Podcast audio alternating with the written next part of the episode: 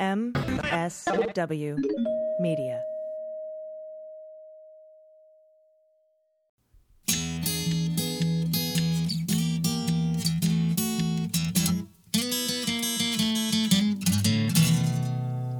Well, pour yourself a glass, sit for a spell.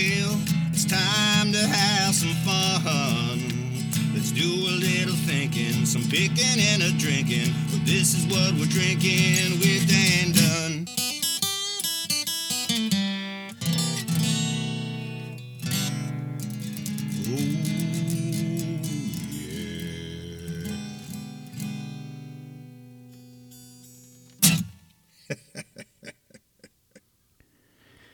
Hey everyone, welcome to what is going to be a different show than the one I originally had planned, just like I'm sure this is a different week than the one you had planned. I was supposed to go up to San Francisco this past weekend to hang out with Lars Ulrich of Metallica, and we were going to drink Blackened whiskey and record an episode of this podcast, but that got postponed, just like about everything else out there. Life as we know it has been turned upside down. For how long? I don't know. Nobody does. Feels like it could be a while. It's scary. We are up against something powerful, something we can't easily identify, something that doesn't discriminate when choosing its victims. We're all vulnerable.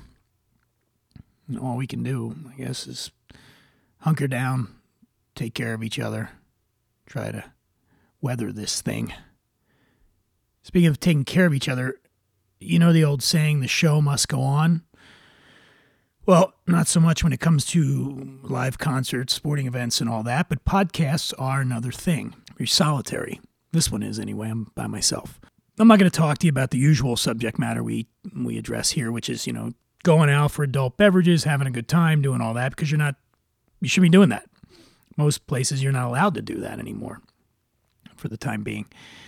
So uh, here's hoping you have a well-stocked home bar. What I'm going to do instead this episode is tell you a story. It's about loss, a devastating loss, and uh, finding hope in the wake of that devastation. If nothing else, it's a few minutes of escape from pandemics and politics and gloom and doom. Uh, it's all I have to offer today, my friends, and I offer it with love, certainly, and uh, and really my my best uh, wishes to you out there. I hope that you're doing okay, and um, yeah, so let's get to it. So I used to volunteer for eight two six L A. It's a nonprofit organization started in the mid-aughts by uh, the, the author Dave Eggers, who wrote a heartbreaking work of staggering genius. Uh, eight two six L A is dedicated to helping underprivileged kids develop their writing skills. It's sort of an after-school program a lad like me might have benefited from. Instead, I learned about writing the old-fashioned way, from angry nuns who beat the fear of dangling modifiers and extraneous apostrophes into me with metal rulers and leather belts. I can't mention the habit-wearing hags who helped raise me without giving a shout-out to the haggiest of them all, Sister Mary Gerald. Or shout-down, I should say. S M G, as we called her, is definitely six feet under by now. Back when I was a fifth grader, known as, uh, well, I don't know, I'll tell you my nickname back then, but uh, back when I was a fifth grader at the Resurrection of Our Lord Elementary School, S M G was a barely living legend. She would cross between the Crypt Keeper and the Wicked Witch of the West, only meaner. S M G was an absolute terror in black and white, and she gave more Philly kids nightmares than Alfred Hitchcock. There were certain things about Sister Mary Gerald the kids found endearing. You couldn't help but be impressed by her ability to remain upright for extended lengths of time, despite a severe curvature of the spine brought on by being one hundred ninety-three years old. Her bony frame was a wonder to behold, an arthritic Kokopelli sans flute and fertility. She didn't walk so much as skitter across the room like a demented Monty Python animation. I had never heard a voice like S M G's before or since. Imagine a busted muffler on a clown car driven by a banshee inside an echo chamber in hell. It was truly awesome in its sheer ability to disorient.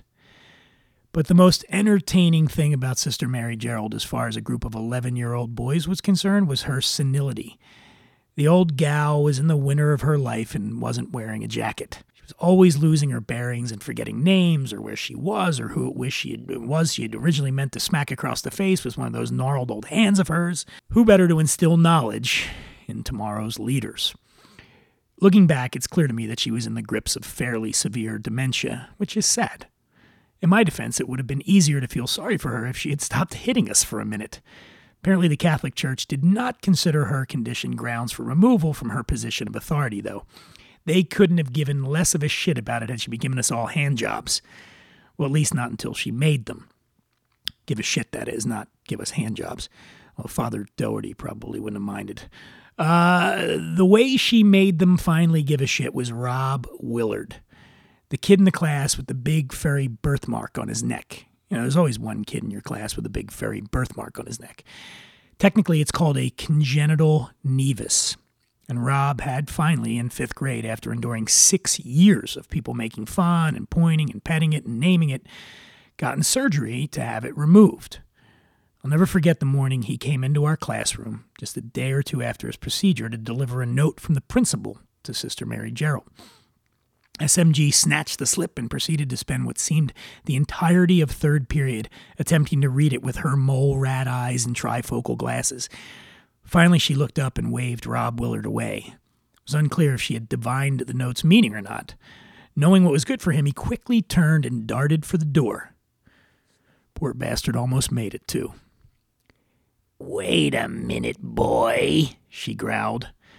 This was followed immediately, and I swear, by one of those eerie piano scales that portend doom in the movies. It's possible I was watching too much Twilight Zone back then. Rob Willard stopped in his tracks. The entire class sat up straight, tense with fear.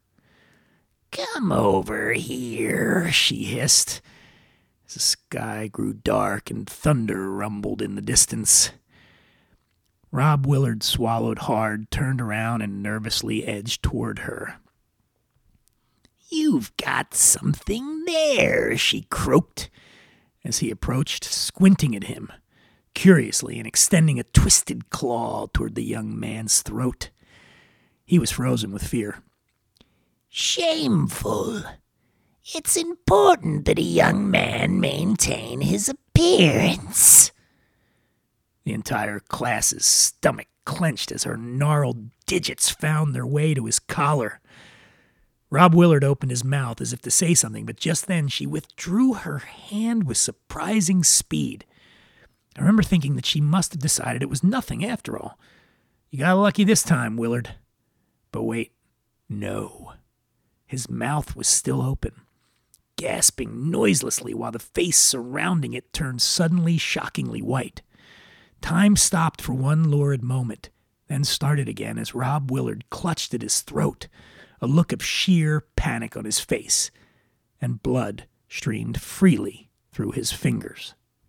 Sister Mary Gerald was holding something aloft, studying it, scowling at it, completely oblivious to the suffering, bloodied boy in front of her.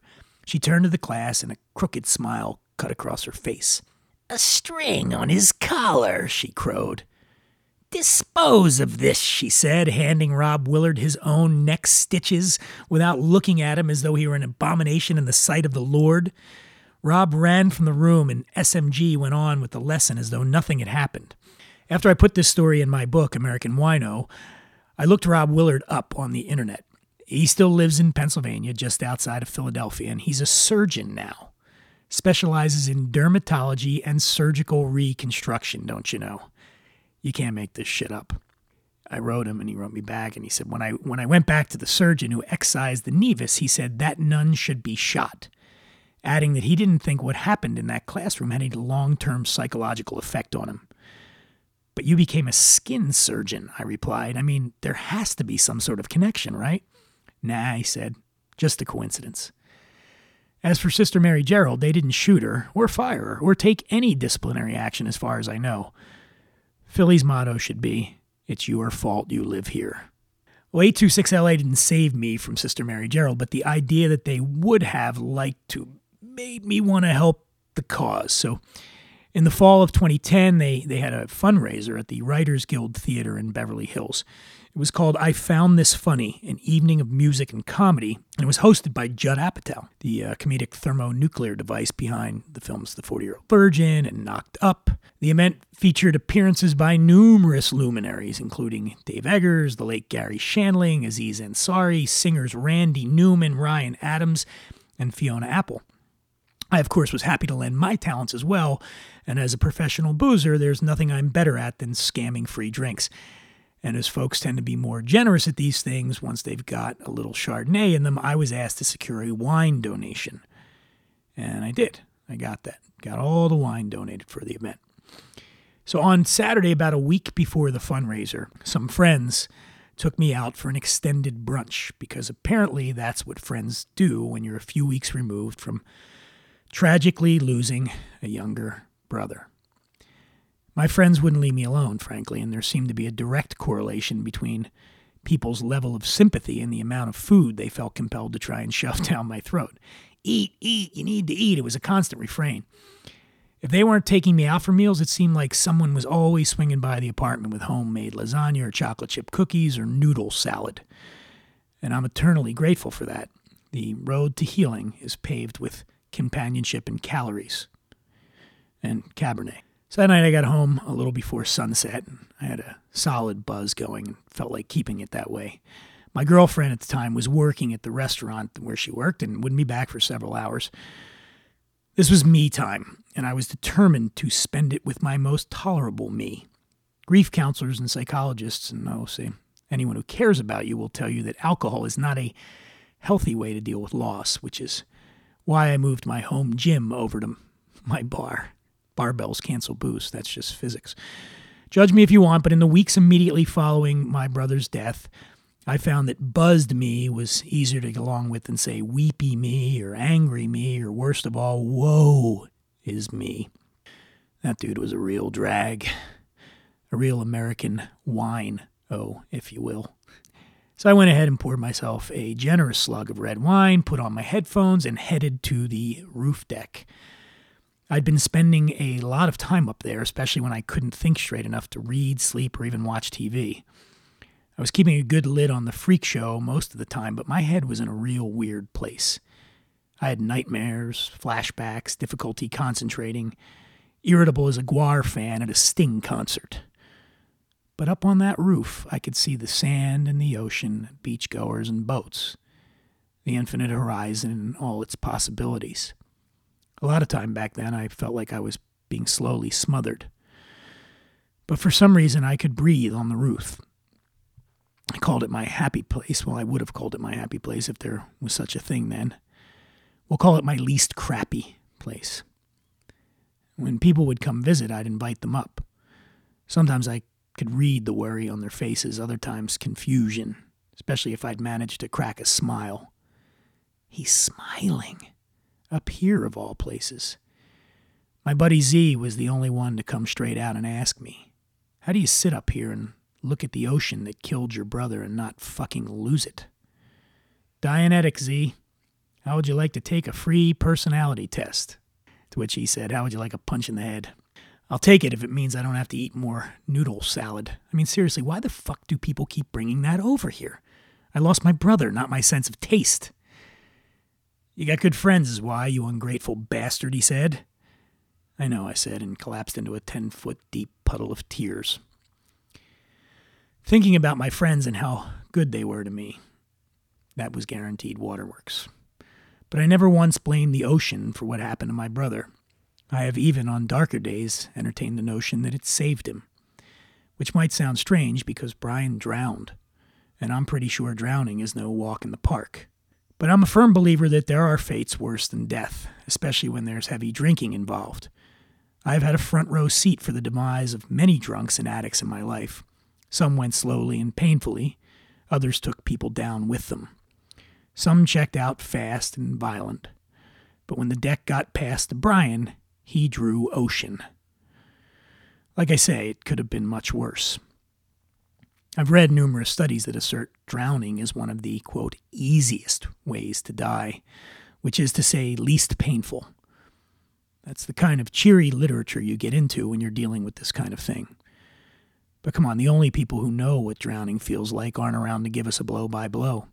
And even if they were, they couldn't compare it to being shot or stabbed or cuddled to death by puppies, which is, as we all know, the most adorable of deaths. Still, even though my logical brain knows it's probably bullshit, it's comforting to believe that Brian's death was peaceful. At his funeral in Pennsylvania, someone lamented that Brian's death could have been avoided. Bull fucking shit. I'm no expert in thanatology, but I'm certain the death rate for human beings is still holding steady at one hundred percent. We are, all of us, corpses in waiting, the walking dead, future worm buffets. Brian was destined to shuffle off this mortal coil, just like the rest of us. He just shuffled off a little faster than most. thirty-one years old and in good health probably sounds young to you. But he wanted a cheap thrill at two a.m., damn it, so he jumped off the Venice fucking pier. No more than one hundred yards from shore. At least that's how far out on the pier we found his watch and wallet. Brian was six foot two and in good shape, played sports competitively his whole life, and he was a good swimmer. forty-nine times out of fifty, that big motherfucker makes it back to dry land safely, no matter how loaded he might be. Not this time, though. Not in the early morning hours of July fifth, twenty ten, when he splash landed right into the roiling guts of a powerful rip current that grabbed him and, with brute assuredness, took him right the hell out to sea. My brother Sean once asked me if the authorities had given any indication of how far out the current had taken Brian before it finally let him go. Far enough, I said, and we left it at that. When talking about my brother's death, people tend to attach labels like untimely, senseless, and tragic, and it's all those things. If you want, you could throw in shocking and unfathomable. But when I think about how he died, though, the two words that tend to come to mind are fucking and stupid. Brian was in trouble. I'd known that for a long time, but I didn't do anything about it. He drank too much, and sometimes when he drank too much, he did really fucking stupid things. It was obvious to me and anyone close to him that Brian was headed to one of two places, rehab or big trouble. And here's what's fucking stupid. I chose to wait for the latter to lead him to the former. That was my fucking stupid plan. Just sit around like a fucking stupid idiot and hope he got so trashed and did something so terrible he'd have no choice but to stop getting blotto. If I ignored the problem, I was spared the awkwardness of confronting him about it, not to mention confronting my own habits and behavior. Plus, Brian was a fun drunk. Drinking gave us a lot of good times I wouldn't take back. I knew the party couldn't last, but I was in no hurry to hasten last call. Brian was thirty-one. Lots of people are fuck-ups at thirty-one and still turn out all right. Eventually, he'd stop drinking. And what do you know? He did. And I never even had to confront him about it. So I'm up on the roof with my wine, and the day was getting ready to call it a night, but not before it did some showing off. The sun burning a red hole through the horizon like a giant cigarette butt tossed on the Venice boardwalk. Rumors is Fleetwood Mac's best album. Dreams, The Chain, Go Your Own Way. From top to bottom, pure gold. But my favorite track from Rumors has always been Never Going Back Again. Lindsey Buckingham wrote it after his messy and public breakup with Stevie Nicks. It's a simple song about complicated feelings, and it features one of the most enchanting guitar riffs ever laid down. Only a handful of songs can touch it. Jimi Hendrix's Castles Made of Sand, Nirvana's All Apologies, but none have ever gotten to me quite like Never Going Back Again. The song came on in the waning moments before the sun disappeared in the sea. I closed my eyes as Buckingham picked his way through the intro.